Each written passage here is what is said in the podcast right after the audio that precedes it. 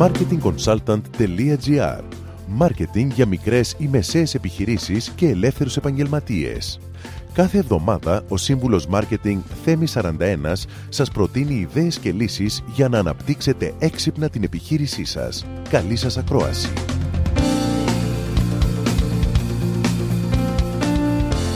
Γεια σας!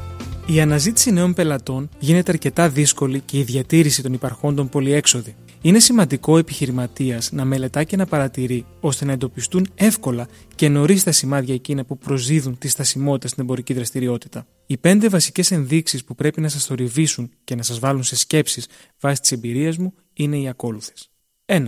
Μειώνεται διαρκώς τις δαπάνες marketing και προώθηση. Το marketing δεν λειτουργεί πυροσβεστικά ούτε αποσπασματικά είναι μια διαρκής διαδικασία που θέλει χρόνο και επιμονή. Αν κάποιες ενέργειες marketing που υλοποιήσατε στο παρελθόν δεν απέδωσαν όπως θα θέλατε, δεν σημαίνει πως δεν χρειάζεστε αυτές τις ενέργειες. σω απλά χρειάζεται να κάνετε διαφορετικές ενέργειες. 2. Αγνοείτε τις κινήσεις του ανταγωνισμού. Δεν αρκεί να είστε μόνο ανταγωνιστικοί στην τιμή. Είναι απαραίτητο σήμερα να ακολουθείτε τις τάσεις της αγοράς, να αφουγκράζεστε τις ανάγκες των καταναλωτών και να εντοπίζετε την αξία που προσφέρετε εσείς στους πελάτες σας και δεν την προσφέρουν οι ανταγωνιστές σας. Για να γίνει όμως αυτό, πρέπει να μελετάτε τους ανταγωνιστές σας και να ξέρετε τα πάντα για αυτούς, καθώς και τον τρόπο με τον οποίο δουλεύουν. 3.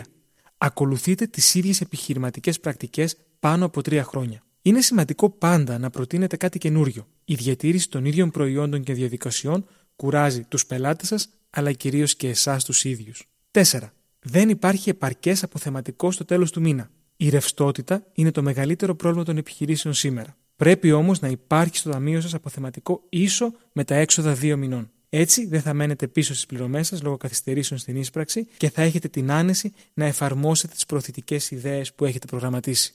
5. Οι συνεργάτες σας δεν μένουν μαζί σας πάνω από 12 μήνες. Είναι πολύ χρήσιμο για την ομάδα σας να μοιράζετε το ίδιο όραμα και την ίδια όρεξη. Το ανθρώπινο δυναμικό θέλει εμψύχωση και διαρκή εξέλιξη. Όπως γνωρίζετε, ένας ικανοποιημένος συνεργάτης μπορεί να απογειώσει την επιχείρησή σας, ενώ αντίθετα ένας δυσαρεστημένος μπορεί να κάνει πολύ μεγάλη ζημιά. Επενδύστε στους συνεργάτες σας και βοηθήστε τους να νιώσουν ασφάλεια και να μείνουν μαζί σας για χρόνια. Είναι σίγουρο πως θα είναι προς όφελός σας. Είναι σημαντικό να τονίσω εδώ ξανά πως τα παραπάνω σημάδια προκύπτουν από προσωπικές παρατηρήσεις και δεν αποτελούν κανόνα για όλες τις επιχειρήσεις. Κάθε επιχείρηση και κατάσταση είναι διαφορετική. Συνεπώς, Προτού οδηγηθείτε σε συμπεράσματα, μελετήστε προσεκτικά όλες τις παραμέτρους. Σε περίπτωση όμως που διαπιστώσετε πως η επιχείρησή σας έχει μείνει στάσιμη ή τίνει προς τα εκεί, χρειάζεται ψυχραιμία και στρατηγική. Όπως είπε και ο Andy Warhol, λένε πάντα ότι ο χρόνος αλλάζει τα πράγματα, αλλά στην πραγματικότητα πρέπει να τα αλλάξεις εσύ μόνος σου. Με αυτό, σας δίνω ραντεβού την επόμενη εβδομάδα με νέες ιδέες και προτάσεις marketing. Καλή εβδομάδα.